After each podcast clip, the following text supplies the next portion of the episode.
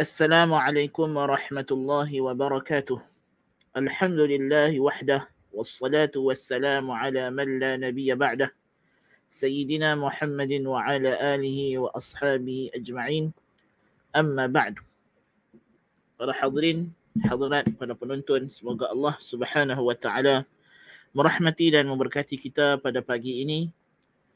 Semoga Allah taala membantu kita dan memberikan taufik dan inayah dan riayahnya kepada kita. Kata Ibn Qayyim rahimahullahu taala, فَجَعَلَهُمْ آيَةً لِلْعَالَمِينَ وَمَوْعِظَةً لِلْمُتَّقِينَ ونكالا وسلفا لمن شاركهم في أعمالهم من المجرمين وجعل ديارهم بطريق السالكين إن في ذلك لآيات للمتوسمين وإنها لبسبيل مقيم إن في ذلك لآية للمؤمنين. أخذهم على غرة وهم نائمون وجاءهم بأسه وهم في سكرتهم يعمهون فما أغنى عنهم ما كانوا يكسبون. فانقلبت تلك اللذات آلاما فأصبحوا بها يعذبون. Allah jadikan kaum Lut itu sebagai ayat menjadi iktibar bagi seluruh alam. Menjadi peringatan bagi orang yang bertakwa. Menjadi hukuman bagi sesiapa jua yang mengikut mereka dalam jejak amalan mereka dalam kalangan pendosa. Dan Allah jadikan negeri mereka itu berada di jalan yang dilalui oleh orang. Sesungguhnya pada perkara itu terdapat ayat-ayat tanda-tanda bagi orang yang mengambil faham.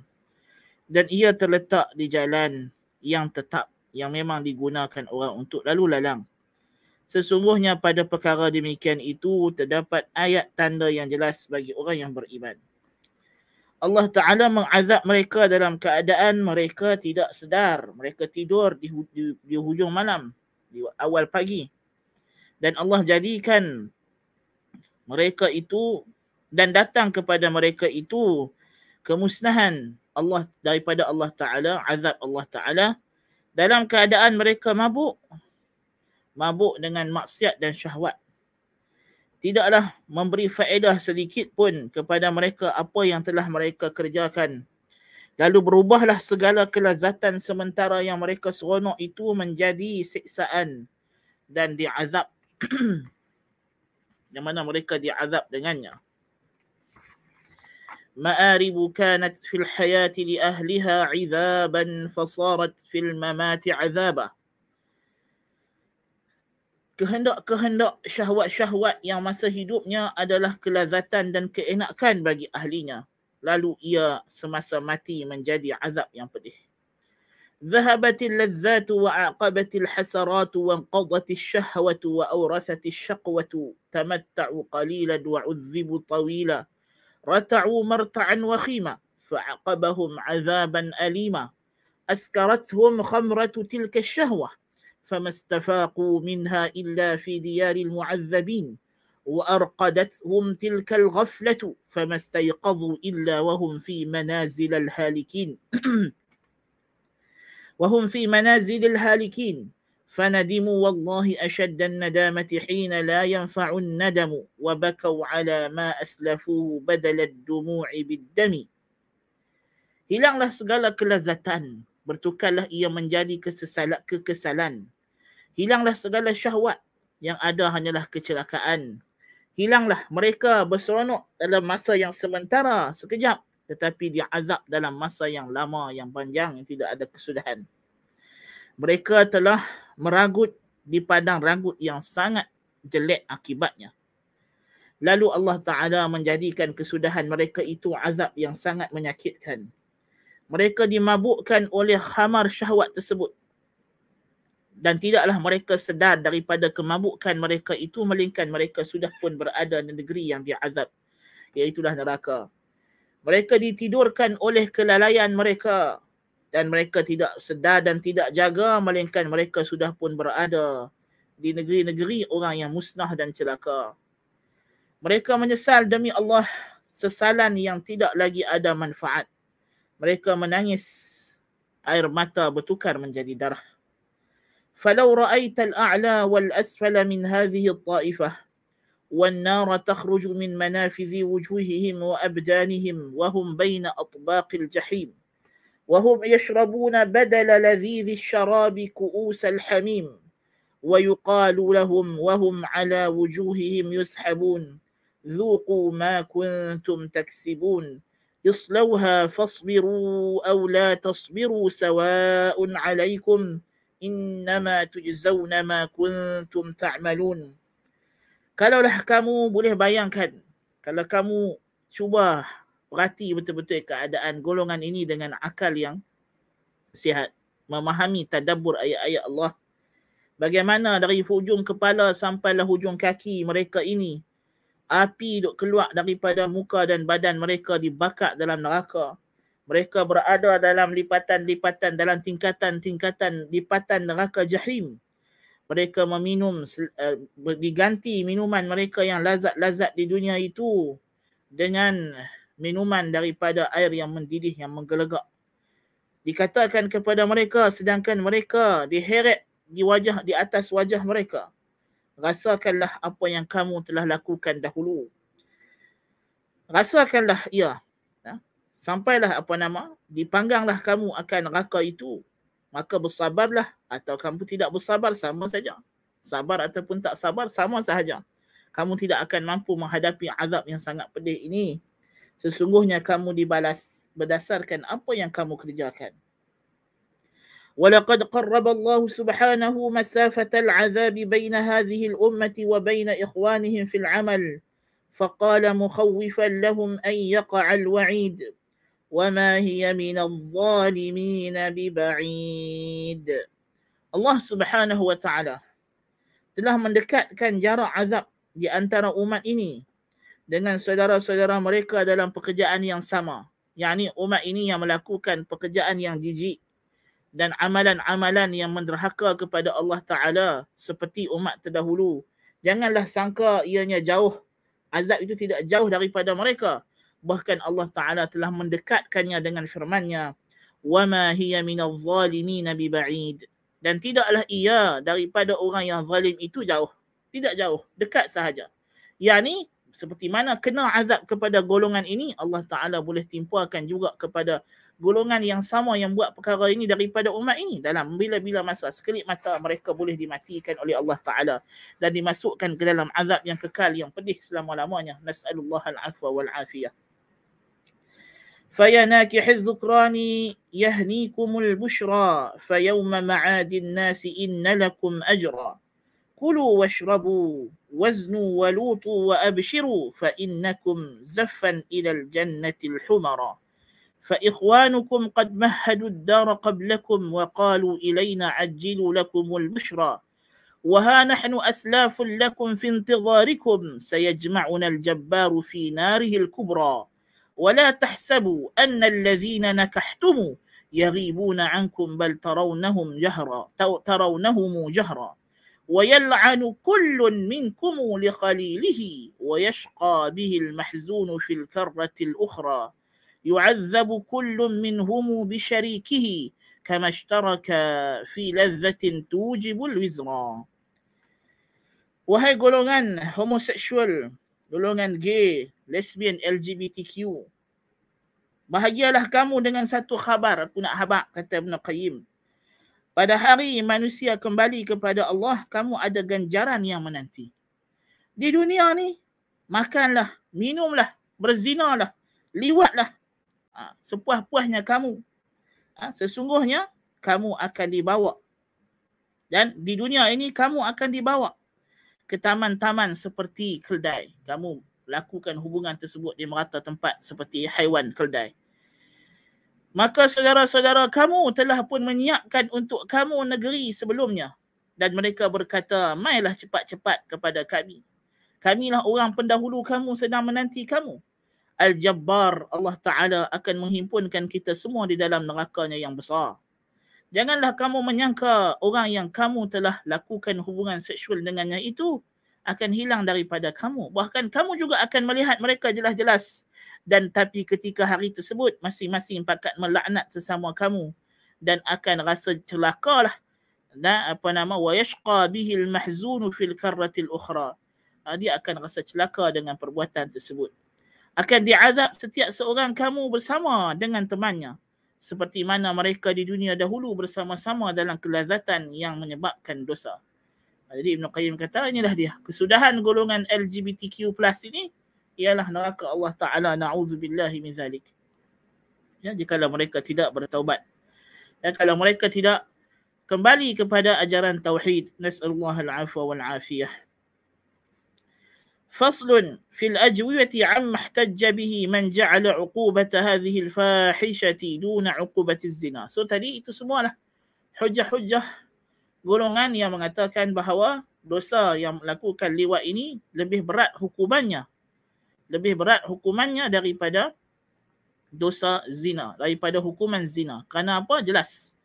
Dosanya lebih berat daripada dosa zina. As long as dosanya lebih berat daripada zina, walaupun dia berkongsi pada asal makna tapi dia lebih berat maka hukumannya juga mesti lebih berat adapun menjawab balik hujah-hujah golongan yang mengatakan hukuman orang yang melakukan liwat ini lebih ringan daripada hukuman orang yang melakukan zina itulah hukuman ta'zir sahaja amma qawluhum innaha ma'siyatun lam yaj'alillahu fiha haddan mu'ayyanan fajawabuhu min wujuh Adapun hujah mereka yang pertama bahawa Allah Ta'ala tidak meletakkan hukuman had bagi perbuatan ini maka jawabnya daripada beberapa wajah. Dari beberapa arah. أحدها أن المبلغ عن الله جعل حد صاحبها القتل حتما وما شرعه رسول الله صلى الله عليه وسلم فإنما شرعه عن الله. فإن أردتم أن حدها غير معلوم بالشرع فهو باطل وإن أردتم أنه غير ثابت بنص الكتاب لم يلزم من ذلك انتفاء حكمه لثبوته بالسنة. Jawapan yang pertama, kita tak terima. Kata benda ni tak datang hukumannya daripada syarak. Bahkan telah datang daripada hadis Nabi sallallahu alaihi wasallam bahawasanya Nabi memerintahkan orang yang melakukan liwat ini dihukum bunuh pembuatnya dan yang dibuat padanya. Maka hukum tersebut sabit dengan as-sunnah walaupun tidak sabit dalam nas Al-Quran. الثاني أن هذا ينتقض عليكم بالرجم فإنه إنما ثبت بالسنة. Kalau kamu kata ini hukuman yang datang dalam sunnah tidak ada dalam nas qat'i dalam Quranul Karim, kita kata uh, hujah kamu ini terbalik kepada kamu dengan hukuman rejam penzina muhsan kerana ia juga sabit dalam sunnah. Tidak sabit dalam Al-Quranul Karim kerana ayatnya yang berkenaan rejam telah pun dimansuhkan tilawahnya maka yang kekal memberitahu kepada kita tentang hukuman rejam ialah sunnah Nabi SAW. Selama mana kamu berhujjah dengan sunnah Nabi SAW untuk menyatakan adanya hukuman rejam kepada penzina muhsan, kamu kena terima lah adanya hukuman bunuh bagi pelaku lewat dengan sunnah Nabi sallallahu alaihi wasallam. Fa in qultum bal thabata bi Qur'an nusikha lafzuhu wa baqiya hukmuhu qulna fa alaikum bi hadd sharib khamr. Kalau kamu kata eh tapi hukum arjam dulu ada ayat Quran. Tapi ayat Quran tu telah mansuh tilawahnya tapi kekal hukumnya. Maka kita kata terbalik juga hujah ini pada kamu dengan hukuman peminum arak. Yang jelas memang tidak ada dalam Al-Quran. Dan dia hanya sabit dengan sunnah semata-mata. Dan kita telah bersetuju dan ijma' bahawasanya peminum arak disebat الثالث أن نفي دليل معين لا يستلزم نفل مطلق الدليل ولا نفي المدلول فكيف وقد قدمنا أن الدليل الذي نفيتموه غير منتف dalil wajah yang ketiga adalah uh, apa nama ternafinya dalil yang khusus terhadap sesuatu masalah tidak bermakna ternafinya keseluruhan dalil dan tidak bermakna ternafinya benda tersebut. Semata-mata tidak ada dalil yang khusus. Kamu sekarang petikai, kamu kata tidak disebut dalam Al-Quran. Maksudnya hukuman orang yang melakukan liwat ini dibunuh tidak disebut dalam Al-Quran. Tidak disebut dalam Al-Quran tidak bermakna tidak sabit dengan dalil lain. Kita ada dalil sunnah, kita ada dalil ijma', dalil qiyas, dalil istishad dan macam-macam dalil lagi kita ada. Akan? Istidlal, ya, qiyas dan seumpama dengannya yang semua itu adalah dalil syar'i yang menjadi hujah dalam menetapkan hukum syarak. Nah. Ha, jadi semata-mata tidak ada dalil spesifik tidak bermakna tidak ada dalil langsung dan tidak bermakna tidak ada dalil spesifik maka tidak ada perkara yang dijadikan untuknya dalil tersebut. Bahkan memang ada madlulnya. Bagaimana sedangkan kita dah sebutkan tadi dalilnya memang ada daripada sunnah Nabi sallallahu alaihi wasallam. وأما قولكم إنه وطء في محل لا تشتهيه الطباع بل ركب الله الطباع على النفرة منه فهو كوطء الميتة والبهيمة فجوابه من وجوه Adapun hujah kamu yang kedua bahawa liwat ini adalah perbuatan seksual, hubungan seksual yang telah dijadikan oleh Allah Ta'ala tidak digemari secara tabiatnya, secara tabiinya oleh manusia. Seperti mana melakukan hubungan seksual dengan binatang dan juga mayat secara tabi'i fitrahnya manusia tak suka. Jadi sebab itulah syarak tidak letakkan hukuman yang berat. Ini hujah fuqaha al-kufah. Maka kita jawab dengan beberapa segi. Yang pertama adalah ahaduha. Annahu qiyasun fasidul i'tibar. Mardudun bisunnati Rasulullah sallallahu alaihi wasallam wa ijma'u sahabah kama taqaddama bayanuhu. Kita kata ini adalah qiyas yang fasidul i'tibar. Fasid i'tibar sebab apa? pasal jelas berlawanan dengan nas. Ha, qiyas kalau lawan dengan nas kita panggil qiyas fasidul i'tibar. Dia jelas berlawanan dengan apa yang telah sabit dengan sunnah Rasulullah sallallahu alaihi wasallam dan ijma' sahabah bahawa sahabah telah ijma' bahawa pelaku lewat ini dihukum bunuh al-fa'il wal maf'ul yang di atas maupun yang di bawah. Al-thani أن قياس وطئ الأمرد الجميل الذي فتنته تربي على كل فتنة على وطئ أتان أو امرأة ميتة من أفسد القياس. وهل تغزل أحد قط بأتان أو بقرة أو ميتة؟ أو سبى ذلك عقل عاشق أو أسر قلبه أو استولى على فكره ونفسه؟ فليس في القياس أفسد من هذا. Demikian juga mengkiaskan perbuatan meliwat anak lelaki muda yang cantik yang fitnahnya itu melebihi segala fitnah dengan melakukan hubungan seksual dengan keldai atau perempuan yang mati adalah kias yang sangat rosak. Persamaan yang tidak masuk sama sekali. Adakah orang bercinta-cinta? Ha? Maka yang kata ada ada orang duk pergi bercinta-cinta, duk pergi berdating dengan keldai. Wallahil azim. Ni zaman dia lah. Tapi zaman kita ni apa benda ajib yang kita tak tengok. Nas'alullah al-afwa fil-afiyah. Zaman kita ni hari ni orang etis ada yang kahwin dengan pokok, kahwin dengan tanah. Bukan sekat kahwin, bercinta. Ada yang kahwin dengan hologram pun ada. Na'udzubillah min zalik. Kan? Yang kahwin dengan periuk nasi pun ada. Sampai kahwin tu. Bukan dekat. Nas'alullah al-afwa wal-afiyah. Allahul Musta'an. Ada ada orang yang bercinta-cinta dengan keldai betina atau lembu atau mayat. Atau benda-benda ini menghilangkan akal orang yang sedang angau. Atau menawan hatinya. Atau menawan pemikirannya dan jiwanya. Tak sama. Sebab apa?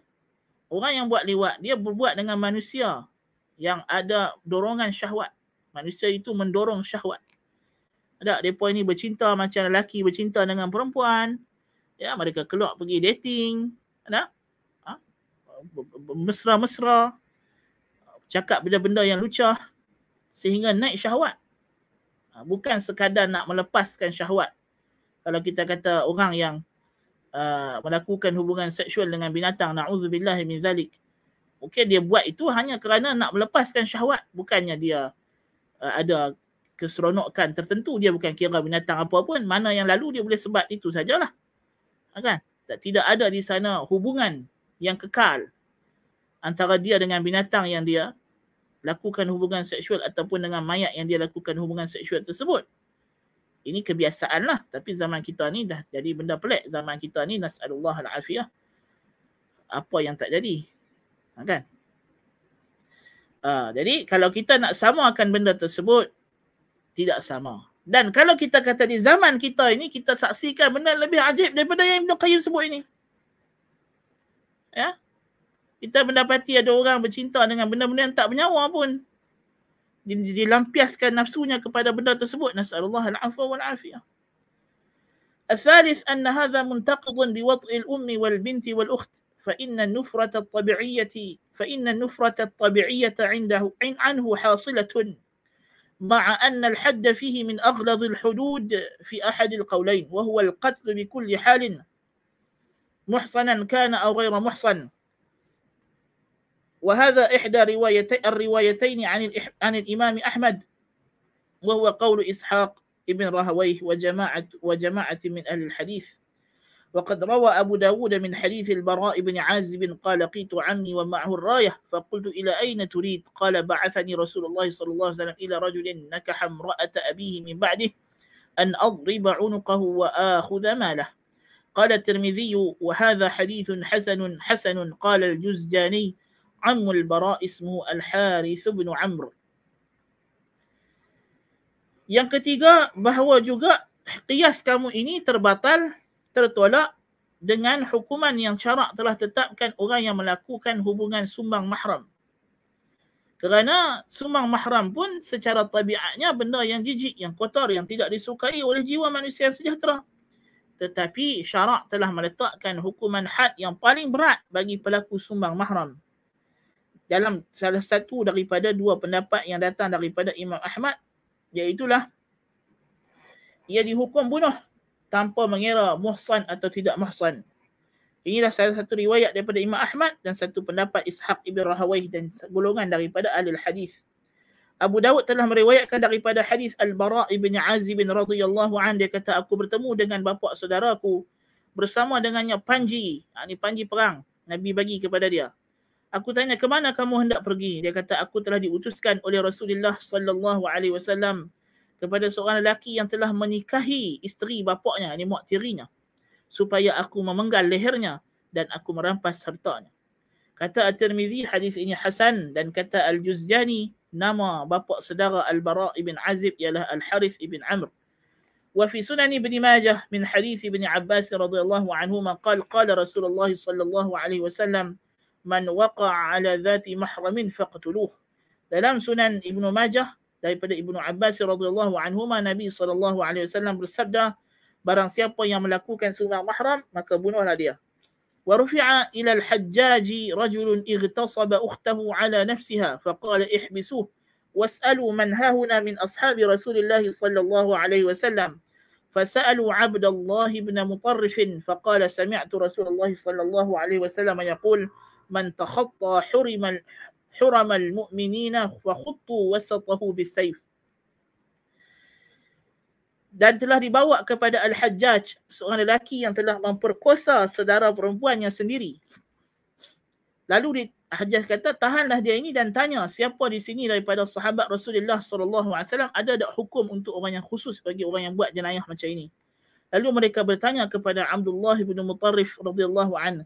Lalu dia berkata, aku mendengar Rasulullah sallallahu alaihi wasallam bersabda, barang siapa yang melakukan sumbang mahram, maka penggallah dia. Ha. Barang siapa yang melanggar garisan batas mahram orang mukmin, maka putuskan tali tengahnya, yakni putuskan lehernya. Ha. Dan hadis ini diriwayatkan oleh Ibnu Abi Asim dan juga Al-Baghawi dalam Mu'jamus Sahabah dan lain-lain. Walaupun hadis-hadis ni semua adalah dhaif tapi tentulah uh, hadis yang pertama tadi ada taujih ya. Dari sudut apa nama uh, tetapi sabit uh, apa nama walaupun hadis ini secara marfu'nya adalah dhaif tetapi sabit ianya adalah fatwa Abdullah ibnu Mutarrif. Dia adalah fatwa Abdullah ibnu Mutarrif dan fatwa ini berlaku tanpa diketahui ada yang mengingkarinya. وفيه دليل على على القتل بالتوسيط وهذا دليل مستقل في المسألة وهو أن من لا يباح وطئه بحال فحد وطئه القتل دليله من وقع على أمه وابنته وكذلك يقال في وطئ ذوات المحارم ووطئ من لا يباح له وطئه بحال فكان حده القتل كاللوطي آه dia kata Ibn Qayyim jadi kalau sabit dah hukum orang yang melakukan sumang mahram ini adalah hukum bunuh. Kenapa? Dia dihukum bunuh. Kenapa hukumannya berbeza dengan zina biasa? Maka kita dapati ilahnya adalah boleh kita katakan kalau kita kata ilahnya ialah kerana dia melakukan hubungan seksual dengan orang yang memang tidak halal sama sekali. Daripada asal dia tidak halal untuk dilakukan dengannya hubungan seksual. Yang memang tak boleh kahwin terus. Disebabkan dia melakukan hubungan zina dengan orang yang memang tidak dihalalkan sama sekali. Kut celah mana pun untuk dia melakukan hubungan seksual dengannya adalah hukuman bunuh. Maka kita kiaskan dia dengan liwat. Kerana liwat juga tidak halal sama sekali. Liwat juga tidak halal sama sekali. Ha, kan? Ha, jadi uh, beza dia di sini dia kalau kita Ibn Qayyim punya pandangan maksudnya ilah dia dekat situlah. Ha, kenapa sumbang mahram itu dihukum bunuh? Ha, walaupun bagi ulama yang mengatakan sumbang mahram tidak dihukum bunuh dia pertaujihkan hadis yang riwayat Tirmizi tadi dengan perbuatan lelaki tersebut menghalalkan perbuatan nikah isteri ayah seperti nikah jahiliyah kerana orang jahiliah telah menjadi adat mereka bila pak mati anak ambil mak tiri kahwin. Ha, jadi sebab itulah Nabi suruh bunuh dan rampas reta dan ini adalah hukuman murtad. Ini adalah hukuman murtad bukan semata-mata hukuman kerana dia melakukan zina. Wallahu a'lam. والتحقيق أن يستدل على أن يستدل على المسألتين بالنص والقياس يشهد لصحة كل منهما. Tapi poinnya dalam kes apa nama riwayat ini kita dah ada nas daripada Nabi SAW dan kita ada ijma' daripada sahabat. Inilah dalil asal. Adapun qiyas hanyalah penguat saja. Bukan qiyas bukan sandaran dalam bab ini sebenarnya. وقد اتفق المسلمون على أن من زنى بذات محرم فعليه الحد وإنما اختلفوا في صفة الحد. هل هو القتل بكل حال أو حده حد الزاني على قولين؟ فذهب الشافعي ومالك وأحمد في إحدى الرواية في إحدى روايتيه حده حد الزواني وذهب أحمد وإسحاق وجماعة من أهل الحديث إلى أن حده القتل بكل حال. بل علماء telah bersepakat bahawa melakukan zina dengan mahram poin dia. Kalau lah kamu tak mau terima kata hukuman orang yang melakukan sumbang mahram incest itu adalah dihukum bunuh. Tetapi kita ada poin poin kita apa dia? Telah menjadi kesepakatan ulama mereka yang melakukan sumbang mahram dihukuman dengan hukuman had. Bukan ta'zir. Sedangkan dia adalah perbuatan hubungan seksual yang jijik dari segi tabiat manusia so hujah kamu tadi golongan fuqaha al-kufah apa dia kamu kata hubungan apa nama maksiat yang apa nama liwat dan seumpamanya ini dia adalah maksiat yang tidak ada faktor dorongan tabiat tabiat secara asalnya merasa keji dan jijik dengannya. Maka sebab itulah tidak ada hukuman had. Kerana syarak bercukupan dengan kejijikan dari segi tabiat. Tetapi kita kata hujah kamu ini ternafi dengan adanya hukuman had. Tak kira lah apa jenis hukuman had itu tapi dia ada hukuman had untuk orang yang melakukan sumang mahram dan sumang mahram termasuk perbuatan dosa yang tidak ada dorongan dorongan syahwat kerana dia adalah pada asalnya adalah sesuatu yang jijik yang keji pada tabiat manusia. Walaupun para ulama berbeza apakah bentuk had orang yang melakukan sumbang mahram, pandangan Imam Syafi'i, Malik dan Ahmad dalam satu riwayat ialah seperti hukuman penzina dan satu lagi pandangan Imam Ahmad dan Ishaq dan sekumpulan ahli hadis ialah dibunuh semata-mata bunuh. وكذلك اتفقوا كلهم على أنه لو أصابها باسم النكاح عالما أنه يحد إلا أبا حنيفة وحده فإنه رأى ذلك شبهة مسقطا للحد Demikian juga mereka bersepakat bahawa jikalau seseorang itu melakukan sunnah mahram dengan nikah, dia dihukum had, dihukum had.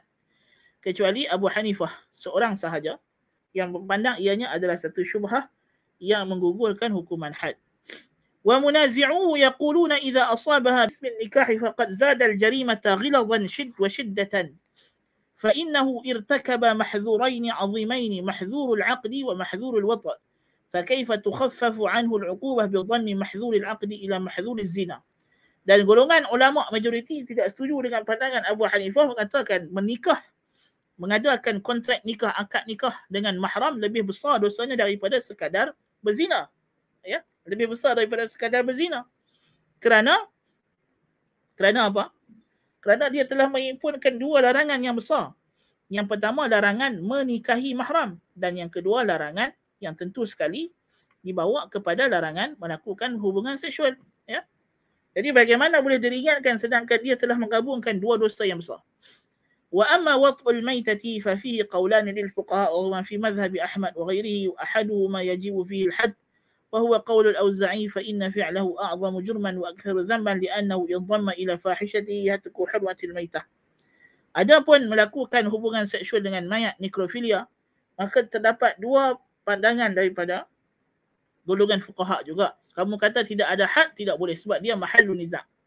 Kamu berdalil dengan mahal an-niza'. Poinnya juga ialah istidlal kamu ini istidlal fi mahallin niza'. Kerana apa nama melakukan hubungan nekrofilia dan juga zoofilia itu sendiri ada khilaf dalam kalangan ulama adakah dia ada had ataupun tidak ada had. Ya. Maka dalam mazhab Imam Ahmad salah satu riwayatnya ialah wajib padanya had dan inilah pandangan al-Auza'i kerana dosanya lebih besar daripada zina yang biasa kerana terkandung padanya uh, merosakkan kehormatan mayat. Faslun wa amma wat'ul bahimah bahimah falil fuqaha fi thalathati aqwal demikian juga melakukan hubungan seksual dengan binatang zoofilia bestiality. Maka oleh fuqaha ada tiga pandangan. Maksudnya dia bukan mahal ijma' untuk kamu jadikan dalil uh, bahawasanya hukuman ini tidak ada had. Kerana dia adalah perkara yang jijik secara tabiat maka syarak tidak letakkan had. Maka perkataan kamu syarak tidak letakkan had ini ialah istilal bi mahallin niza' kerana dia bukan bukan ijma' bukan disepakati tidak ada had bahkan jelas apa nama syarak letakkan ada khilaf di kalangan fuqaha ahaduha annahu yu'addab wala hadd alayh وهذا قول مالك وأبي حنيفة والشافعي في أحد قوليه وقول إسحاق pandangan pertama ialah dia dia hukum ta'zir tidak ada had tidak ada hukuman yang tetap ini adalah pandangan Imam Malik, Abu Hanifah, Syafi'i dalam salah satu pandangannya dari perkataan Ishaq ibn Rahawai. Wal tsani, pandangan yang kedua ialah anna hukmuhu hukm az-zani. Hukumnya seperti hukum pelaku zina. Sama saja. Yujlad in kana bikra wa yurjam in kana muhsana wa hadha qawl al-Hasan. Al-Hasan al-Basri kata hukumannya seperti penzina. Kalau muhsan direjam, kalau tidak muhsan disebat. والقول الثالث أن حكمه حكم اللوطي نص عليه أحمد فيخرج على الروايتين في حدية والقتل حتما أو هو كالزاني. والذين قالوا حده القتل احتجوا بما رواه أبو داود من حديث ابن عباس رضي الله عنهما عن النبي صلى الله عليه وسلم من أتى بهيمة فاقتلوه واقتلوها معه.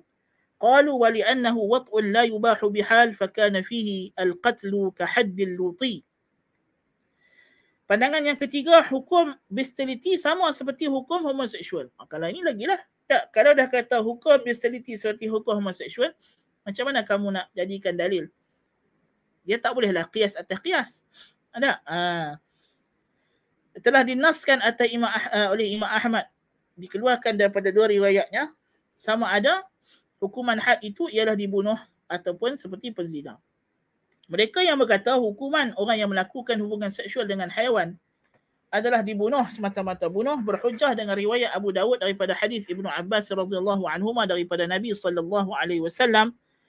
Barang siapa yang melakukan hubungan seksual dengan haiwan maka bunuhlah dia dan bunuhlah haiwan itu bersama dengannya. Dan mereka berhujah kerana dia adalah perbuatan hubungan seksual yang memang tidak dibenarkan sama sekali. Maka ini padanya adalah hukuman bunuh seperti juga liwat ومن لم يرى عليه حدا قالوا لم يصح فيه الحديث ولو صح لقلنا به ولم يحل لنا مخالفته. قال إسماعيل بن سعيد الشلنجي سألت أحمد عن الذي يأتي البهيمة فوقف عندها ولم يثبت حديث عمرو بن أبي عمرو في ذلك. وقال الطحاوي الحديث ضعيف. وأيضا فرواية ابن عباس وقد أفتى بأنه لا حد عليه. فراويه ابن عباس وقد أفتى بأنه لا حد عليه.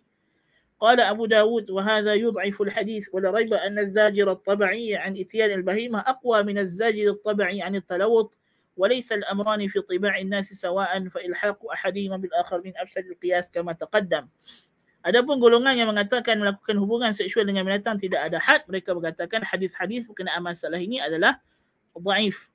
Ha, jadi dan Ibnu Abbas sendiri dalam fatwanya mengatakan tidak ada had bagi hubungan apa nama uh, bestiality ataupun zoofilia ini tidak ada hukuman had maka ini menunjukkan hadis riwayat Ibnu Abbas tadi adalah lemah kata Abu Daud.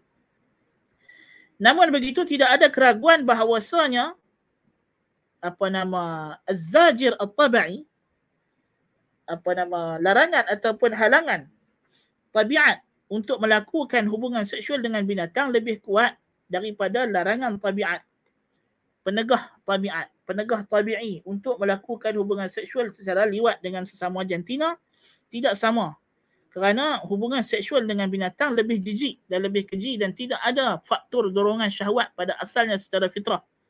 Tetapi hubungan seksual dengan jan, sesama jantina pada asalnya ada kerana dia sesama jenis manusia.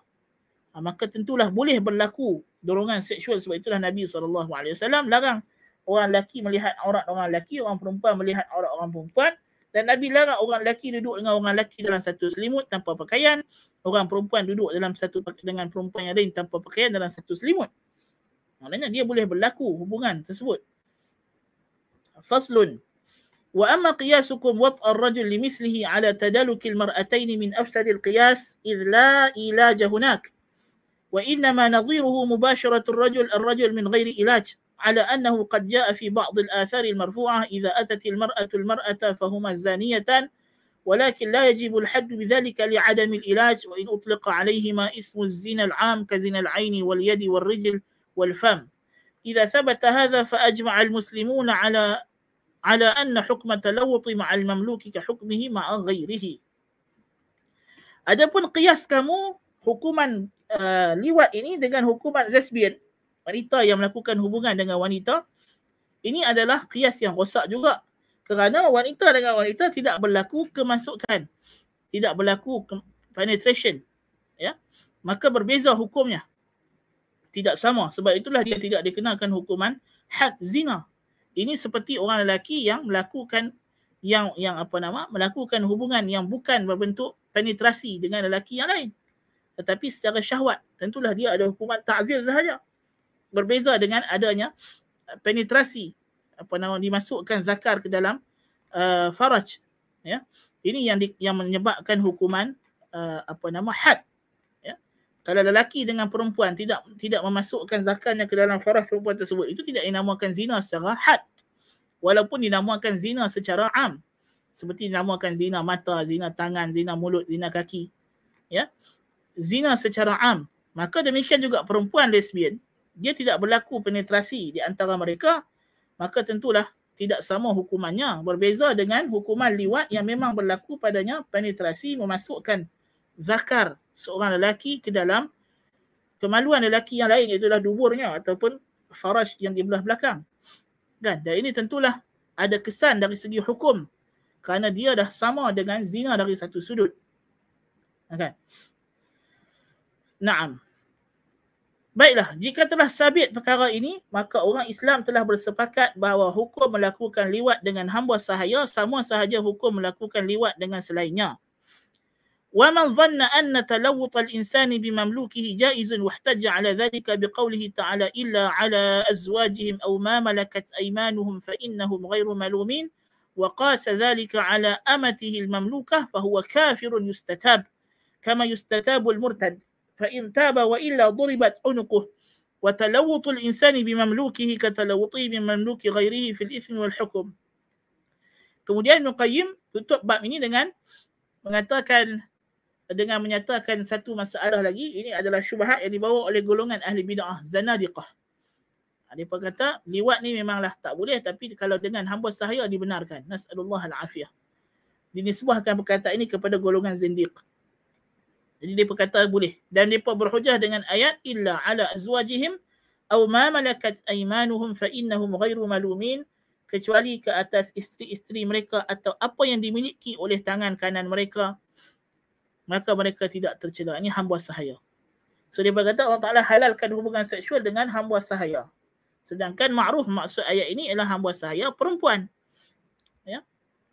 Bagi lelaki melakukan hubungan seksual dengan hamba sahaya perempuan yang dia miliki dan itu di antara akad yang menghalalkan istimta' yang menghalalkan berseronok-seronok dengan tubuh badan ya. Itu adalah akad syar'i akad apa nama perhambaan. Ada. Jadi qiyas di sini tidak masuk kerana lelaki bukan mahal bukan tempat untuk dipuaskan syahwat bagi seorang lelaki maka barang siapa yang menghalalkan perkara ini dia adalah kafir yang disuruh bertaubat jika tidak dihukum seperti hukuman murtad dibunuh Demikian juga orang yang melakukan liwat dengan hamba sahaya orang lain, hukumnya adalah sama adalah haram juga. Eh, tidak ada beza. Bahkan orang yang menghalalkan perbuatan liwat dengan hamba sahaya, ini adalah lebih dahsyat lagi, dia adalah kafir. Ini yang berlaku pada zaman dahulu lah. Pada zaman dahulu, pada zaman kita hari ini, hamba saya tidak ada tetapi perbuatan liwat ini telah dihalalkan dalam skala yang lebih besar. Nas'alullah al-afwa wal-afiyah.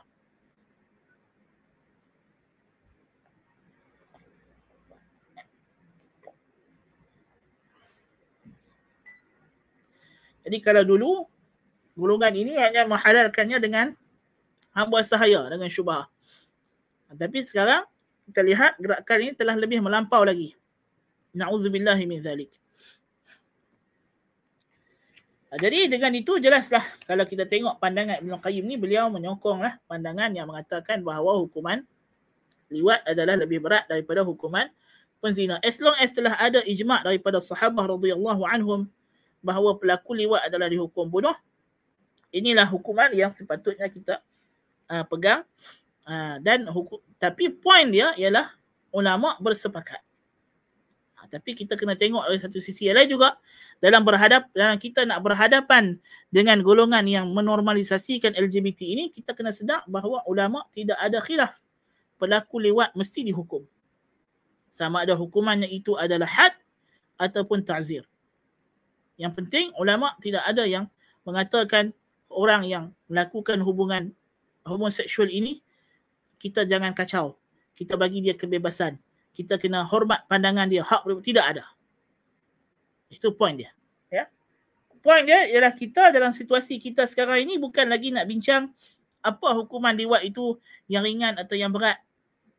Yang penting kita nak berhadapan dengan golongan yang bukan sekadar mendakwa hukuman tidak berat tetapi menafikan terus keharaman perbuatan tersebut bukan sahaja mengatakan tidak ada hukuman bahkan mengatakan tidak haram pula.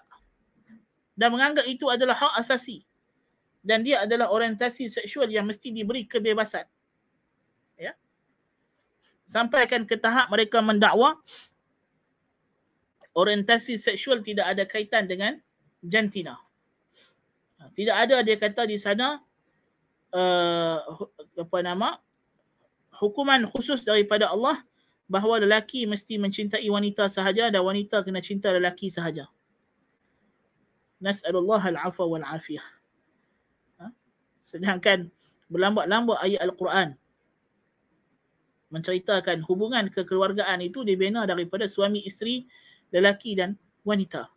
Allah jadikan Adam dan Hawa sebagai asas manusia untuk membentuk keluarga. Dan tidak ada yang melakukan hubungan seksual sesama jantina ini melainkan kaum Lut la'anahumullah. Maka ada syubhat mereka ini sangat ganjil. Tetapi itulah syaitan menyesatkan mereka dengan sesat-sesatnya.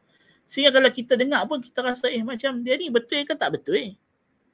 Kan kita rasa macam nak suruh dia ni masuk tanya rambutan pun ada cakap macam orang gila. Orang gila pun rasanya lebih waras daripada dia Kan cakap tak masuk akal langsung. Ha, jadi itulah kita kita kita kata uh, apa nama gerakan LGBTQ+ yang ada di negeri kita ini lebih meruncing daripada apa yang dibincangkan oleh Ibn Qayyim rahimahullah tetapi tentulah asasnya dasar penyelesaiannya terkandung dalam perbincangan yang beliau bawakan ini insya-Allah taala. Baik. فصل فإن قيل وهل مع ذلك كله من دواء لهذا الداء العضال ورقية لهذا السحر القتال وما الاحتيال لدفع هذا الخبال ah, so dengan itu habislah perbincangan kita tentang ada ah, so daripada awal kita kita dah bincang tentang dia ada penyakit penyakit daripada dosa sekarang Ibn Qayyim akan masuk kepada perbincangan ad-dawa, penawarnya. Apa dia penawar? So kita ni kan nama ad-da'u wad-dawa. permulaan dia adalah bincang tentang penyakit, penyakit hati, penyakit dosa dan kesudahannya adalah berbincang tentang penawar bagi penyakit ter- tersebut. Jadi kalau ditanya, ada tak bersama dengan ini semua penawar bagi penyakit yang sangat bahaya ini? Dan ada tak ruqyah untuk menjampi sihir yang membunuh ini?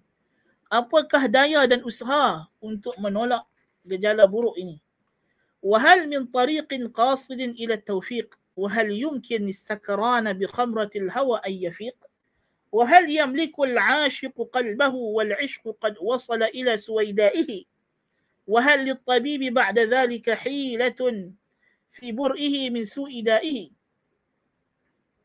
Ada jalan yang yang yang sederhana yang sejahtera untuk menghimpunkan di antara uh, keadaan yang begini dahsyat bagi orang yang terjebak dalam jenayah liwat ini dengan cara untuk mereka berpatah balik dan bertaubat. Boleh tak orang yang dah mabuk dengan khamar hawa nafsu ini untuk sedar kembali dan dan dan datang balik akalnya boleh ke tak boleh?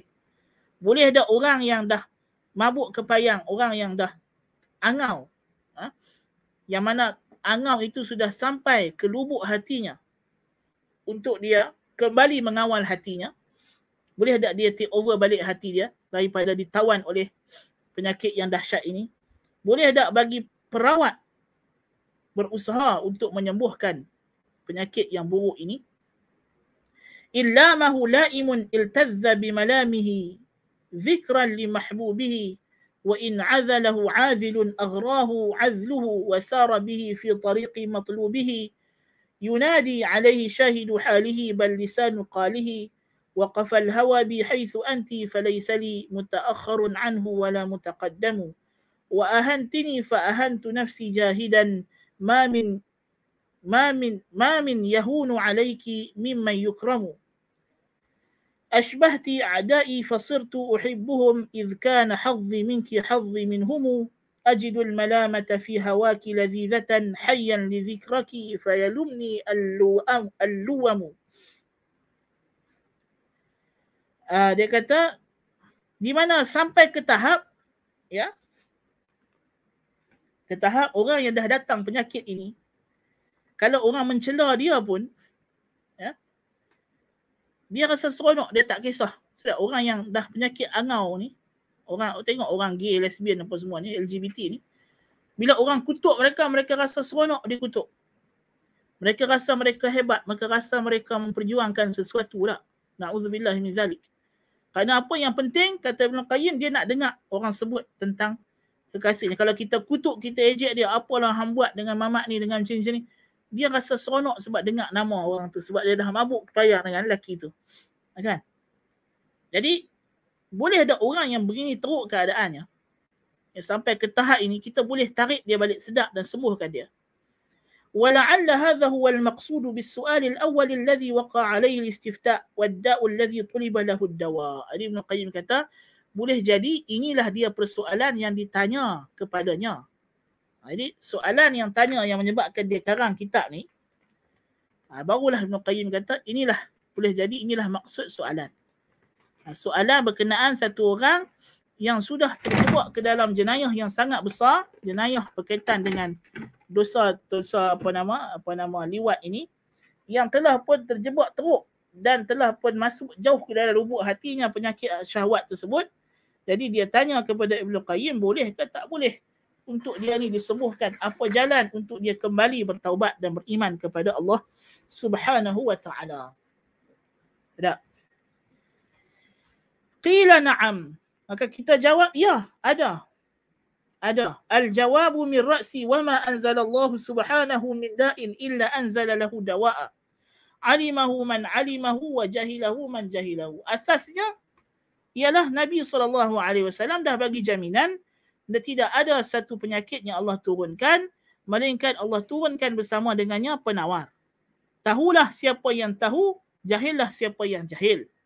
Jadi mesti ada. Kalau dah kita kata ini adalah penyakit, tak kira lah penyakit tubuh badan, apatah lagi penyakit kerohanian, mesti Allah Ta'ala telah sediakan penawarnya kerana inilah memang tujuan, maksud syariat ini Allah Ta'ala turunkan kepada Nabi kita Wasallam untuk merawat penyakit kerohanian. Ini adalah maksud asal syariah. Kalamu fi dawa'i hadha da'i min tariqain. Dan perbincangan untuk menyembuhkan penyakit ini daripada dua jalan. Ahaduhuma hasbu maddatihi qabla husuliha. Yang pertama, dari sudut bagaimana kita nak melindungi dan memutuskannya sebelum ia berlaku. Nak menghalang daripada ia berlaku. Ha, so dia Ibn Qayyim kata ada dua benda kita nak kena bincang. Yang pertama bagaimana nak mengelak daripada kita terkena penyakit ini nas'alullah al-afiyah. Wathani qal'uha ba'da nuzuliha. Yang kedua bagaimana kita nak mencabutnya setelah mana ia berlaku. Bagaimana kita nak halang dan nak stopkan dia setelah mana ia berlaku. وكلاهما يسير يسير على من يسره الله عليه ومتعذر على من لم يعنه فإن أزمة الأمور بيديه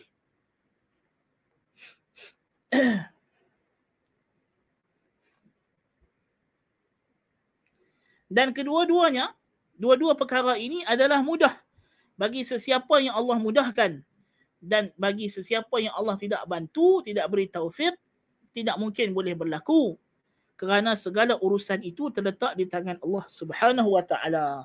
Yang penting ialah kita kena minta taufik dan hidayah daripada Allah. Kalau Allah bantu, mudah sahaja, kata Ibn Qayyim. Kalau Allah tak bantu, apa yang kita boleh buat? Jadi sebab itulah kut mana pun, kunci dia adalah soal taufik. Memohon taufik dan hidayah daripada Allah Ta'ala. Kalau Allah Ta'ala telah beri taufik dan hidayahnya, maka benda ini akan jadi mudah.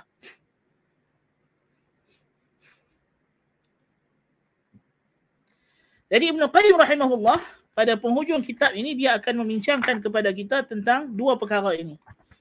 Perkara pertama ialah bagaimana jalan dan cara untuk kita menutup supaya tidak berlaku gejala tersebut, menghalang ia daripada berlaku. Dan jalan yang kedua ialah bagaimana cara untuk kita menghentikan gejala apa nama ataupun syahwat homoseksual ini kalau sudah terjebak padanya seseorang. فأما الطريق المانع من حصول هذا الداء فأمرا Adapun jalan untuk menghalang daripada berlakunya penyakit ini dua perkara dia kata. Nak menghalang dia tak banyak perkara. Dua benda tapi dua benda ni ha, kena buat betul-betul lah. Kena buat betul-betul. Ahaduhuma yang pertamanya ialah ghaddul basar. Yang pertama adalah memejamkan mata, menundukkan pandangan. Ya. Ah, ghaddul basar kama taqaddam seperti yang telah kita bincangkan. Macam mana ghaddul basar? Yang kita dah bincang sebelum ni lah. Mansya'ul dhunub kita kata daripada uh, an-nazarat wal khatarat wal lafazat wal khatawat. Empat perkara yang kita dah bincang sebelum ini iaitulah pandangan, fikiran, apa nama ucapan dan gerakan kaki. Jalan. Tak, pergerakan.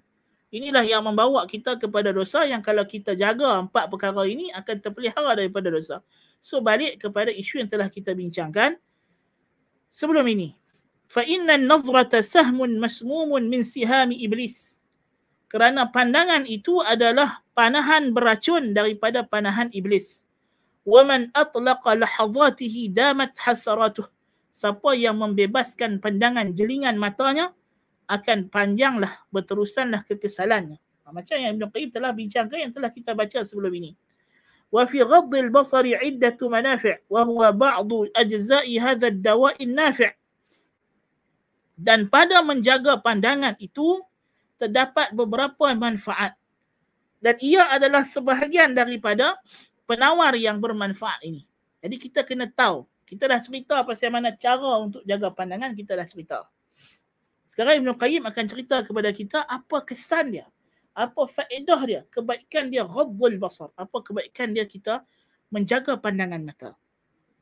Ahaduha أنه امتثال لأمر الله الذي هو غاية سعادة العبد في معاشه ومعاده فليس للعبد في دنياه وآخرته أنفع من امتثال أوامر ربه تبارك وتعالى وما سعد من سعد في الدنيا والآخرة إلا بامتثال أوامره وما شقي من شقي في الدنيا والآخرة illa bi tadhi'i awamirih. Yang pertamanya adalah manfaatnya yang pertama sekali tentulah ianya adalah melaksanakan suruhan Allah Subhanahu wa taala. Yang mana melaksanakan suruhan Allah itu sendiri adalah kemuncak kebahagiaan seorang hamba bagi kehidupannya di dunia dan kehidupannya di akhirat. Tidak adalah bagi seorang hamba itu di dunia dan akhiratnya benda yang lebih bermanfaat untuknya selain daripada melaksanakan suruhan Tuhannya Tabaraka wa Ta'ala. Dan tidak ada orang yang bahagia di dunia ataupun di akhirat melainkan kerana dia melaksanakan suruhan Allah. Dan tidak ada orang yang celaka di dunia atau di akhirat melainkan kerana dia mensia-sia dan mengabaikan suruhan Allah Ta'ala. So, poin yang pertama jelas sekali. Ya. Kok mana pun kita kena yakin kalau kita buat apa yang Allah Ta'ala suruh, pasti ada manfaat. Dan dia akan menjamin kebahagiaan untuk kita. Tak? Kerana inilah kunci untuk bahagia dunia dan akhirat. Kan? Allah Ta'ala telah jamin. Orang yang apa nama uh, mengikut suruhannya, melaksanakan perintahnya, menjauhi larangannya, inilah golongan yang akan mendapat kebahagiaan dunia dan akhirat. Golongan yang akan diridhai oleh Allah Subhanahu wa taala yang akan mendapat ganjarannya di akhirat nanti dimasukkan ke syurga insya-Allah taala. Dan di dunia diberikan keselamatan keamanan amanu wa lam yalbasu imanahum bizulmin ulaika lahumul amn wa hum muhtadun inilah golongan yang akan mendapat keamanan dan bimbingan Allah taala terasnya ialah kita taat kita takwa kepada Allah melaksanakan segala suruhannya meninggalkan larangannya. So point yang pertama adalah ghaddul basar, menjaga pandangan daripada melihat aurat, melihat benda-benda yang Tuhan larang. Itu adalah melaksanakan suruhan Allah Ta'ala. Dan jiwa manusia ini tidak akan tenteram dan tidak akan tenang melainkan dengan dia melaksanakan suruhan Allah. Ala bi zikrillahi tatma'innul qulub. Dengan mengingati Allah lah jiwa boleh menjadi tenang. Apa makna zikrillah? zikrullah ini merangkumi sama ada zikir lisan maupun zikir hati maupun zikir dengan perbuatan. Zikir lisan kita tasbih, tahmid, tahlil. Bukan itu saja perbuatan kita, anggota badan kita yang ingat akan Allah dengan melaksanakan suruhannya dan menjauhi larangannya. Maka itu juga zikrullah. Dan zikrullah menyebabkan hati kita menjadi tenang. Tak? Al-thaniyah annahu yamtani'u min wusuli athari sahbil mashumi alladhi la'alla fihi halakuhu ila qal ila qalbihi. Yang keduanya adalah dengan menjaga pandangan ini akan mengelakkan kita daripada terkena kesan panahan yang beracun yang boleh jadi panahan itu akan memusnahkan kita daripada sampai ke hati kita. Jangan sampai kita terkena panahan. Bukan sahaja pandangan kita itu memanah orang lain bahkan kita juga akan terkena dengan panahan syaitan kalau kita duk tengok benda-benda aurat dan sebagainya. Ya. Al-thalithah أنه يورث القلب أنسا بالله وجمعية على الله. فإن إطلاق البصر يفرق القلب ويشتته ويبعده من الله. وليس على العبد شيء أضر أضر من إطلاق البصر فإنه يوقع الوحشة بين العبد وبين ربه. Dan di antara faedahnya adalah dia akan mewariskan kepada hati kita rasa jinak dengan Allah Subhanahu wa taala dan rasa fokus kepada Allah. Kerana membebaskan pandangan mata melihat apa sahaja yang Tuhan larang akan menceramukkan hati dan menjauhkannya daripada Allah dan tidak ada sesuatu perkara yang lebih memudaratkan seorang hamba selain daripada membebaskan pandangan matanya kerana itu akan menyebabkan kerenggangan menyebabkan keliaran antara seorang hamba dengan Tuhan. So kalau kita tidak jaga pandangan mata kita, hati kita akan rasa liar dengan Allah Subhanahu Wa Taala. Kita tidak rasa senang untuk duduk beribadat. Kita rasa tidak senang untuk duduk baca Quran, untuk dalam majlis ilmu, ya, kita akan rasa tidak selesa. Kerana apa? Kerana hati kita ni liar dengan Allah Subhanahu Wa Taala. Ya. Ada orang boleh salat berjam-jam, boleh baca Quran lama. boleh baca kitab lama, dia tak ada hilang fokus. Dia boleh solat lama. Pasal apa? Pasal hati dia jinak dengan Allah Ta'ala.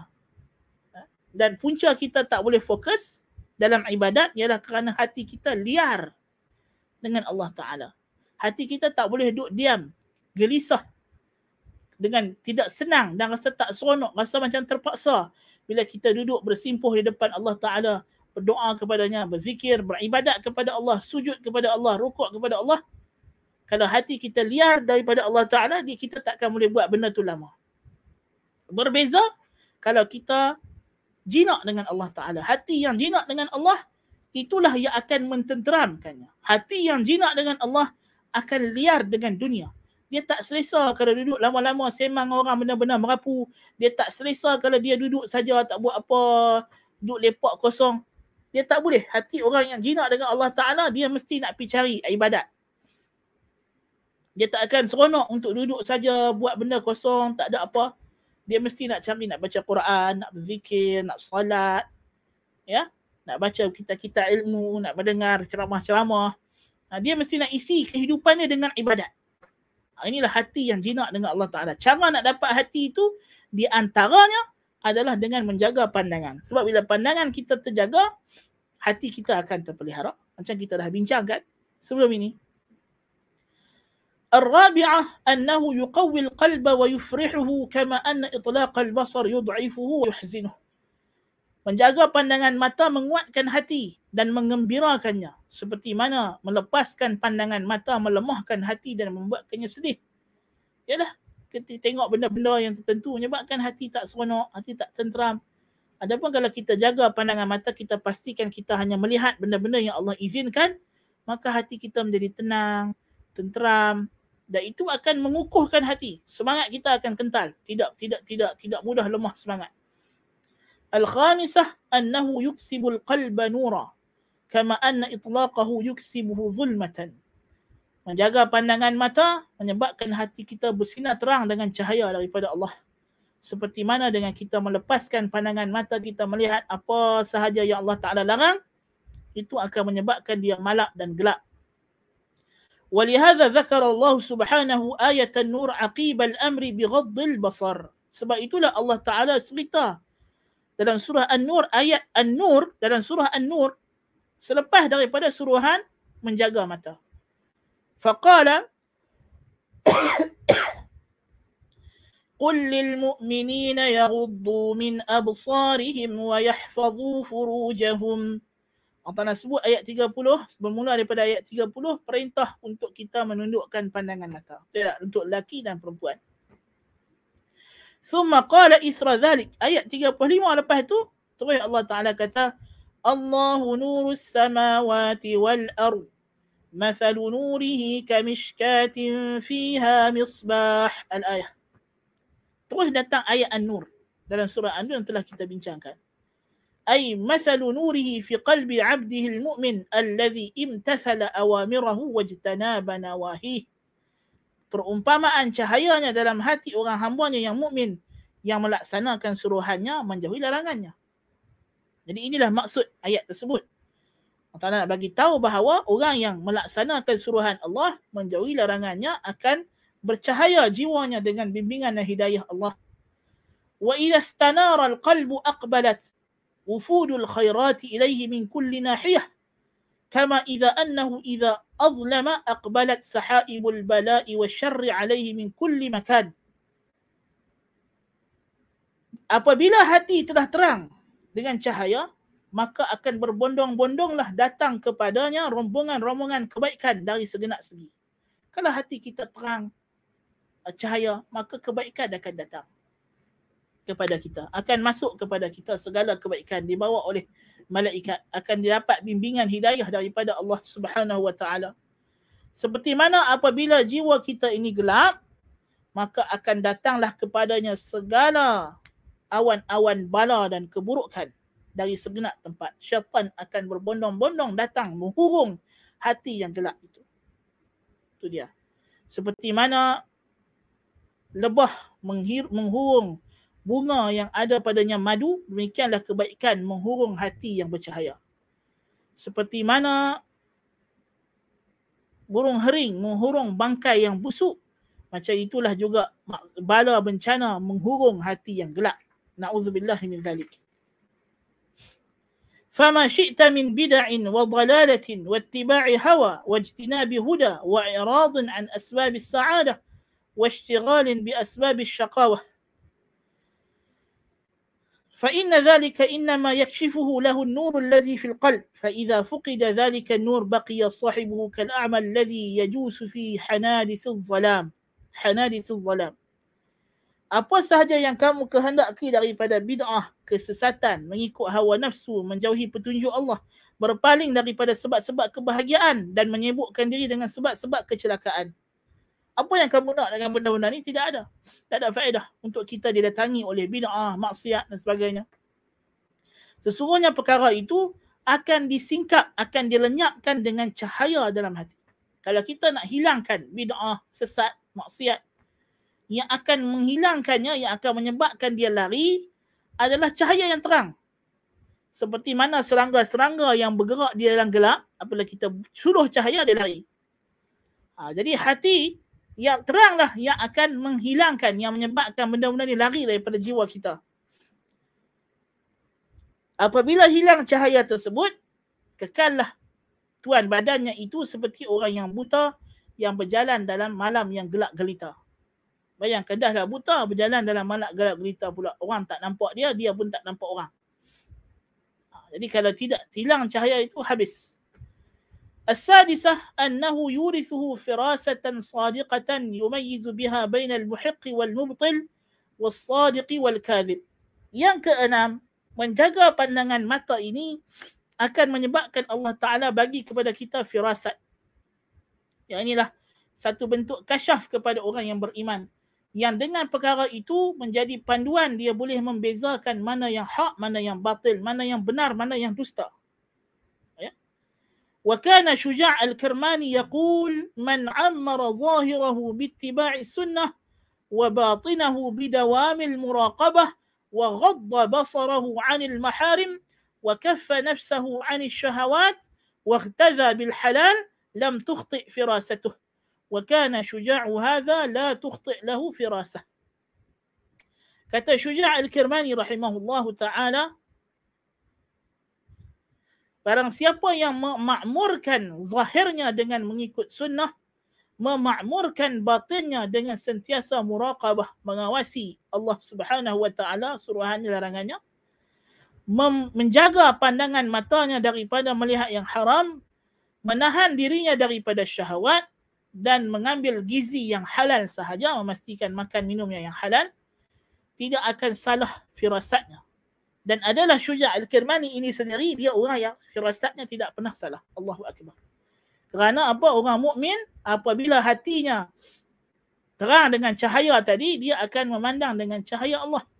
Dia akan menyuluh dengan bimbingan daripada Allah Ta'ala. So ketika mana kita berhadapan dengan perkara-perkara yang syubhat kita ni hidup ada dua benda. Pertama syahwat. Syahwat ini memerlukan iman dan takwa untuk kita menjauhinya. Yang kedua ialah syubhat dan syubhat memerlukan taufik dan hidayah dan ilham daripada Allah untuk kita nampak bahayanya. So, itu Nabi kata al-halalu bayyinun wal haramu bayyinun wa bainahuma umurun mushtabihatun la ya'lamuhunna kathirun minan nas. Yang halal itu jelas, yang haram itu jelas tetapi di antara halal dengan haram ini ada perkara-perkara yang samar yang banyak manusia tidak tahu tak dapat nak differentiate mana satu so nak differentiate yang samar ini memerlukan bimbingan langsung daripada Allah Azza wa Azza wa Jalla untuk menampakkan kita benda tersebut. Kita mungkin tahu hukum benda ini macam ini halal. Hukum macam ini haram. Tetapi kadang-kadang benda yang haram ini dia tak datang terang-terang menampakkan dia haram. Dia menyamar. Dia disguise untuk menarik kita kepada dia. Jadi untuk memberikan kita kepintaran untuk kita kenal kata ni sebenarnya haram ni. Apa yang nak bagi kita benda tersebut? Cahaya dalam hati kita daripada Allah Ta'ala. Mathalu nurihi kamishkatin fiha misbah. Al-misbahu fi zujajah. الزجاجة كأنها كوكب دري يوقد يوقد من شجرة مباركة زيتونة لا شرقية ولا غربية يكاد زيتها يضيء ولو لم تمسسه نار نور على نور يهدي الله لنوره من يشاء Jadi inilah yang kita nak. Wallahu subhanahu yujzi al-'abda 'ala 'amalihi bima huwa min jinsi. ومن ترك لله شيئا عوضه الله خيرا منه. فإذا غض بصره عن محارم الله عوضه الله بأن يطلق نور بصيرته عوضا عن حبسه بصره لله ويفتح عليه باب العلم والإيمان والمعرفة والفراسة الصادقة المصيبة التي إنما تنال ببصيرة القلب. Dan Allah Subhanahu wa taala memberi ganjaran kepada hambanya di atas amalannya mengikut jenis amalan. Barang siapa yang meninggalkan sesuatu kerana Allah, Allah akan ganti untuknya yang lebih baik. Apabila seseorang itu menahan pandangan matanya daripada melihat perkara yang Allah haramkan, Allah akan ganti untuknya dengan dibebaskan baginya cahaya basirahnya, cahaya pandangan mata hatinya sebagai ganti atas dia menyekat pandangan matanya kerana Allah. Dan Allah akan buka untuknya pintu-pintu ilmu, iman, ma'rifah, firasah yang benar, yang yang tepat. Yang hanya boleh diperolehi dengan basiratul qalb, dengan pandangan hati yang terang. Jadi siapa yang jaga pandangan mata, mengecilkan pandangan matanya, tidak melihat semua benda, maka Allah Ta'ala akan buka pandangan hatinya untuk dia melihat segala perkara dengan terang, melihat kebenaran, dapat membezakan antara yang hak dengan yang batil.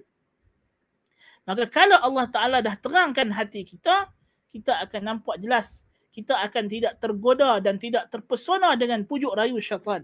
Kerana syaitan sering datang mengajak kita bukan dalam bentuk yang terang-terang. Dia sentiasa datang dalam bentuk penyamaran. Ya, Dia menghiaskan kepada kita benda yang buruk dan dia memburukkan kepada kita benda yang elok. Inilah kerja syaitan. Jadi kita Nabi SAW kata al-halalu bayyin wal-haramu bayyin. Halal pada dirinya memang jelas. Haram pada dirinya memang jelas. Tetapi ketika dia datang kepada kamu, ketika setan main nak bawa kamu kepada benda haram, dia tak akan bawa benda haram tu terang-terang haram. Sebiji nah ni haram dia akan hiaskan, dia pakaikan haram itu dengan cantik-cantik, dia akan make up cantik-cantik. Supaya kamu rasa kamu tersilap pandang. Walaupun kamu tahu halal itu jelas, haram itu jelas. Tapi bila dia main dekat kamu. Dan bila kamu nak buat benda yang haram, setan akan hodohkan dia. Setan akan nampakkan kepada kamu benda tu tak elok, tak sedap, tak cantik. Jadi di antara keduanya ada perkara yang sama maka kita perlukan bimbingan daripada Allah Subhanahu wa taala. Macam kita dah sebut sebab tu kita kena suruh berulang-ulang kali minta ihdinas siratal mustaqim kita sentiasa perlukan kepada bimbingan Allah Subhanahu wa taala. Kita sentiasa perlukan bisikan-bisikan ilham daripada malaikat ke dalam hati kita. Kerana setan juga tidak pernah berhenti mewaswaskan ke dalam hati kita jadi macam mana kita nak boleh bezakan ini adalah ilham daripada malaikat dengan ini adalah waswas daripada syaitan. Kalau tidak ada bimbingan daripada Allah Jalla fi'ulah. وضد هذا ما وصف الله به اللطية من العمه الذي هو ضد البصيرة فقال الله تعالى لعمرك إنهم لفي سكرتهم يعمهون فوصفهم بالسكرة التي هي فساد العقل والعمه الذي هو فساد البصيرة dan ini pandangan hati yang jelas ini berbeza dengan apa yang Allah sifatkan golongan pelaku liwat. Di mana Allah sifatkan mereka dengan amah yang lawan kepada basirah. Allah Ta'ala kata la'amruka demi umurmu wahai Muhammad innahum lafi sakratihim ya'mahun. Sesungguhnya mereka dalam kemabukan mereka itu terayau-rayau tidak nampak Allah sifatkan mereka dengan mabuk yang merupakan kerosakan akal dan amah yang merupakan kerosakan basirah, kerosakan pandangan mata hati. Bukan rosak pandangan mata bata. Mata kalau rosak pandangan mata, mata uh, pandangan mata ialah a'ma, ama.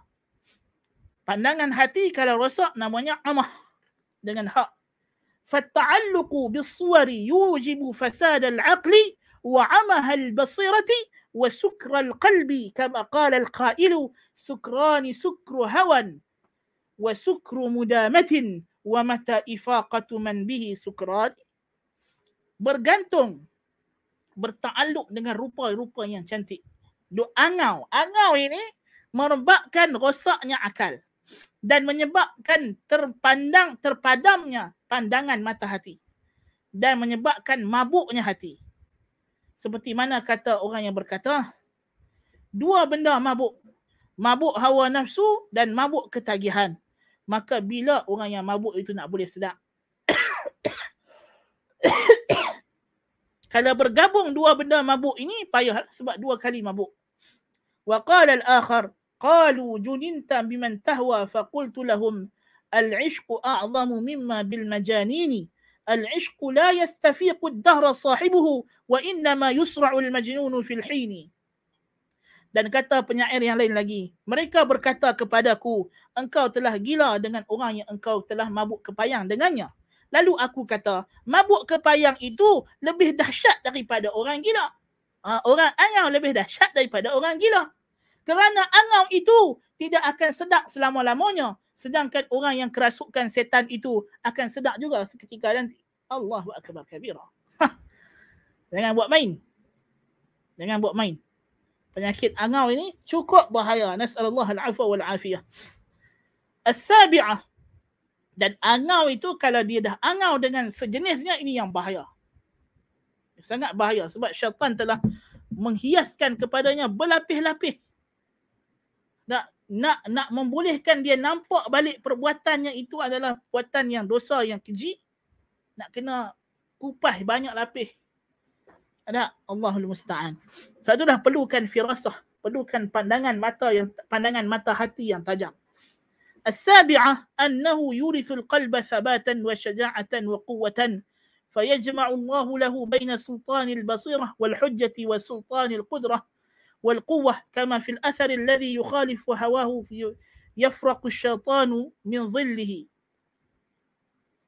Yang ketujuh faedah menjaga pandangan ini ialah dia mewariskan kepada hati keteguhan dan keberanian dan kekuatan maka Allah himpunkan untuknya di antara kekuatan pandangan mata hati, kekuatan hujah dan kekuatan kudrah dan kuah. Seperti mana dalam asar berkenaan dengan orang yang menyelisih hawanya, syaitan akan lari kerana takut bayang-bayangnya. dalam riwayat daripada Wahab ibn Munabbih katanya man ja'ala syahwatahu tahta qadamihi fazi'a syaitanu min dhillih siapa yang menjadikan syahwatnya di bawah tapak kakinya, syaitan akan takut dengan bayang-bayangnya. Daripada Malik ibn Dinar, katanya, Man ghalaba syahwat al-hayati dunya, fadhalika alladhi yafraqu syaitan min dhillih Siapa yang boleh mengalahkan syahwat kehidupan dunia ini, dialah orang yang syaitan takut bayang-bayangnya. Bayang-bayang dia pun syaitan takut. Kita kalau kita berjaya mengawal hawa nafsu kita, jangan kata kita bayang kita pun setan akan takut وضد هذا تجد في المتبع لهواه من ذل النفس ووضاعتها ومهانتها وخفتها وحقارتها ما جعله الله سبحانه في من عصاه كما قال الحسن innahum wa in taqtaqat bihimul bighal wa hamlajat bihimul barazin inna dhullal ma'siyati fi riqabihim aballahu illa an yuzilla man asah.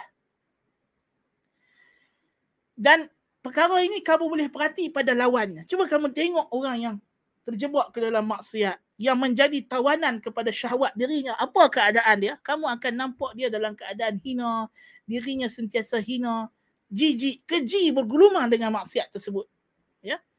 Ya. Yang mana Allah jadikan bagi sesiapa yang derhaka kepadanya. Demikianlah kata Al-Hasanul Basri. Ya. Uh, Sesungguhnya mereka ya walaupun kamu buat perbandingan dengan bagal ataupun apa nama keldai hamir ya sesungguhnya dosa maksiat itu sentiasa akan berada di tengkuk mereka kalau pun mereka tu berjalan dengan mewah dengan megah uh, naik kenderaan yang hebat uh, tapi kamu akan nampak pada mereka itu kehinaan. Orang yang bergelumah dengan maksiat. Allah Taala enggan melainkan supaya orang yang derhaka kepadanya hina. Allah Taala tidak mau orang yang derhaka kepadanya mulia. Walaupun mereka berhias diri mereka dengan kenderaan yang hebat, naik binatang-binatang, naik kereta-kereta yang mewah, yang hebat. Tapi, ah, kalau kamu pandang betul-betul orang mukmin akan nampak orang yang berdosa itu sentiasa dalam keadaan hina di sisi Allah Subhanahu wa taala. وقد جعل الله سبحانه العز قرين طاعته والذل قرين معصيته Allah Ta'ala telah menjadikan kemuliaan adalah qarin, teman kepada taatnya. Dan kehinaan itu teman kepada maksiat kepadanya. Faqala ta'ala walillahi al-izzatu wa lirasulihi tahzanu wa antumul a'launa in kuntum mu'minin wal imanu qawlun wa amal zahirun wa batin. Allah Ta'ala jadikan kemuliaan itu teman pasangan kepada ketaatan kepadanya dan kehinaan itu pasangan kepada maksiat kepadanya. Allah berfirman dan milik Allah lah semata-mata kemuliaan dan untuk rasulnya dan orang yang beriman. Dan Allah Taala kata janganlah kamu rasa hina dan sedih, kamu sentiasa berada di atas jika kamu beriman dan iman itu ialah ucapan dan perkataan. Ucapan dan amalan zahir dan batin. Iman bukan sahaja dalam hati bahkan dia juga amalan. Wa qala ta'ala man kana yuridu al-izzata falillahi al-izzatu jami'a ilayhi yas'adu al-kalimu at-tayyibu wal-'amalu as-salihu yarfa'u barang siapa yang mengkehendaki kemuliaan maka bagi Allah lah kemuliaan itu seluruhnya. Kepadanya naiknya kalimah yang baik dan amalan salih mengangkatnya. Ay man kana yuridul izzata falyatlubha bi ta'atillahi wa dhikrihi min al-kalim at-tayyib wal amal salih. Makna ayat ini Allah Taala nak habaq Siapa yang nak kemuliaan, maka tuntutlah ia dengan melakukan ketaatan kepada Allah dan berzikir kepadanya dengan kalimah-kalimah yang baik dan amal yang salih. Wa fi du'a'il qunut dalam doa qunut yang kita baca sama ada depa yang qunut waktu subuh baca waktu subuh dan juga waktu witir dan yang ulama yang tak baca qunut waktu subuh depa baca dalam solat witir. Jadi setiap hari kita baca qunut tak? Innahu la yudhillu man walaita wa la ya'izzu man adait. Sesungguhnya tidak hina orang yang mem- yang memberikan kesetiaannya kepadamu ya Allah dan tidak akan mulia orang yang memusuhimu ya Allah. Wa man ata'a Allah faqad walahu fima ata'ahu fih wa lahu min al-'izzi bihasabi ta'atihi 'asahu faqad 'adahu fima 'asahu fih wa lahu min adh-dhulli bihasabi ma'siyatihi. Siapa yang taat kepada Allah, dia telah memberikan kesetiaan pada Allah dalam perkara yang dia taat. Dan baginya kemuliaan mengikut kadar taatnya. Dan siapa yang derhaka, dia telah memusuhi Allah dalam perkara yang dia derhaka Allah padanya. Dan baginya kehinaan mengikut kadar kederhakaannya. Allahu Akbar kabira. nah. Yang ke-8, al-thaminah, أنه يسد على الشيطان مدخله إلى القلب فإنه يدخل مع النظرة وينفذ معها إلى القلب أسرع من نفوذ الهواء في المكان الخالي فيمثل له حسن صورة المنظور إليه ويزينها ويجعلها صنما يعكف عليه القلب ثم يعده ويمنيه ويوقد على القلب نار الشهوة ويلقي عليه حطب الحطب المعاصي التي لم يكن يتوصل إليها بدون تلك الصورة. فيصير القلب في اللهيب فمن ذلك اللهيب تلك الأنفاس التي يجد فيها وهج النار وتلك الزفرات والحرقات. فإن القلب قد أحاطت به النيران من كل جانب فهو في وسطها كالشاة في وسط التنور. ولهذا كانت عقوبة أصحاب الشهوات للصور المحرمة أن جعل لهم في البرزخ التنور من نار.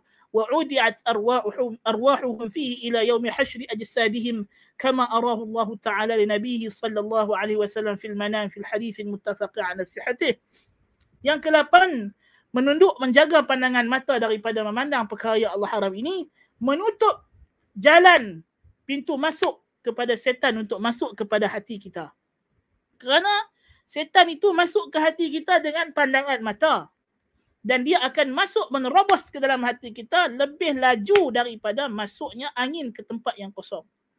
Dan dia akan menghiaskan rupa pandangan benda yang kita tengok itu. dan dia akan jadikan benda yang kita tengok itu berhala yang kita akan duduk hati kita akan duduk berukuf di, di, padanya kemudian dia akan buat janji dan angan-angan dan dia akan nyalakan pada hati kepada hati kita itu api syahwat dan dia akan letakkan segala apa nama? Kayu api maksiat. Yang tidak mungkin sampai melainkan dengan rupa tersebut dengan dia duk tengok apa nama kecantikan aurat lelaki atau aurat wanita tersebut.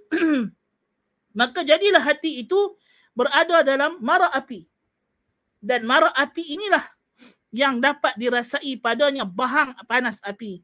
Dan segala apa nama kepanasan dan rasa terbakar dalam hati kita itu kerana hati itu telah dikelilingi kelilingnya dengan api. Dari segenap seginya seperti kambing yang kambing biri-biri diletakkan di tengah-tengah tanur.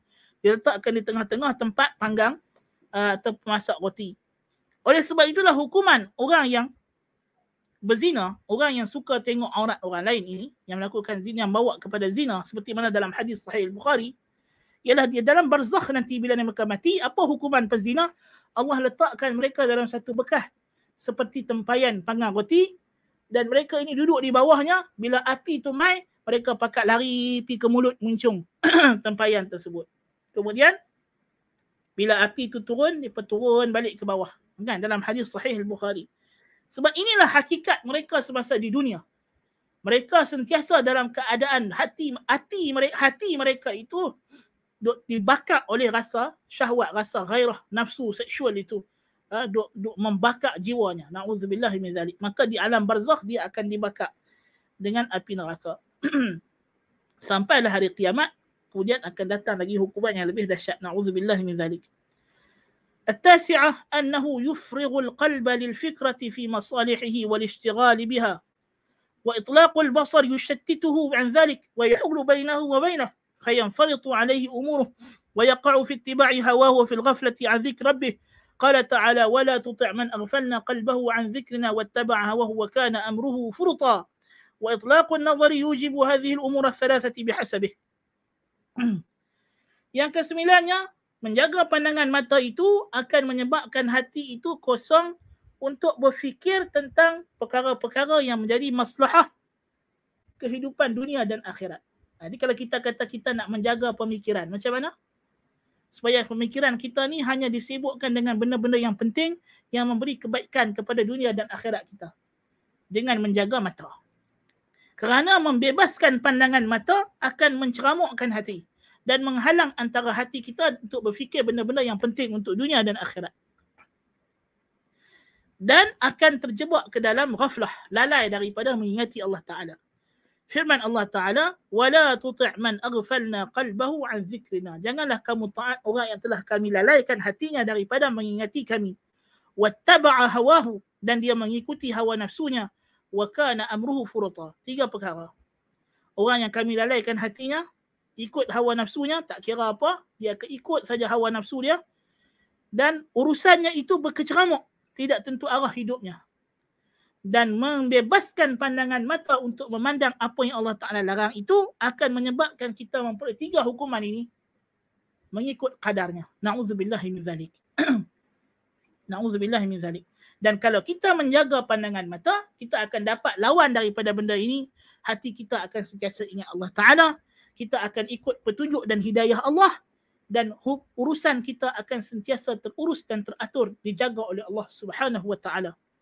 Al-ashirah ke-10 anna baina al-aini wal qalbi manfadhan wa tariqan yujibu infi'al ahaduhuma 'an al-akhar. Infi'al ahadihima infi'al ahadihima 'an al-akhar.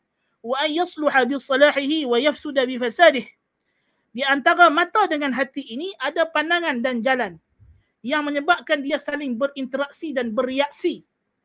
Ya, dan akan elok salah satunya dengan elok yang satu lagi dan rosak satunya dengan rosak satu lagi. Kalau elok mata, elok hati. Elok hati, elok mata. Rosak mata, rosak hati, rosak hati, rosak mata. فإذا فسد القلب فسد النظر وإذا فسد النظر فسد القلب وكذلك في جانب الصلاح demikian juga dari segi elok dan rosak dia ada timbal balik فإذا خربت العين وفسدت خرب القلب وفسد وصار كالمزبلة التي هي محل النجاسات والقاذورات والأوساخ فلا يصلح لسكنى معرفة الله ومحبته والإنابة إليه والأنس والأنس به والسرور بقربه به فيه وإنما يسكن فيه أضداد ذلك kalau hati kita itu sudah rosak dia akan jadi seperti tong sampah yang menjadi tempat dibuang najis-najis dan kotoran dan daki-daki dan benda-benda yang kotor debu-debu tidak sesuai lagi untuk didiami oleh ma'rifatullah mengenal dan mengiktiraf akan Allah cinta kepada Allah, inabah kepada Allah, rasa jinak dengan Allah, rasa rosronok dan dekat dengan Allah. Benda ni semua tak akan boleh hidup, hidup dalam hati yang penuh dengan sampah-sampah sampah-sampah maksiat. Sebaliknya, ia akan duduk adalah lawan benda ini. Akan duduk dalam hati kita ingkar kepada Allah. Benci kepadanya, na'udzubillah min zalik. Rasa lari daripada Allah. Rasa liar dengan Allah. Tidak seronok dengan Allah. Rasa jauh dengan Allah. Na'udzubillah min zalik Kalau ada hati begitu apa yang kita harapkan? Nauzubillah min zalik.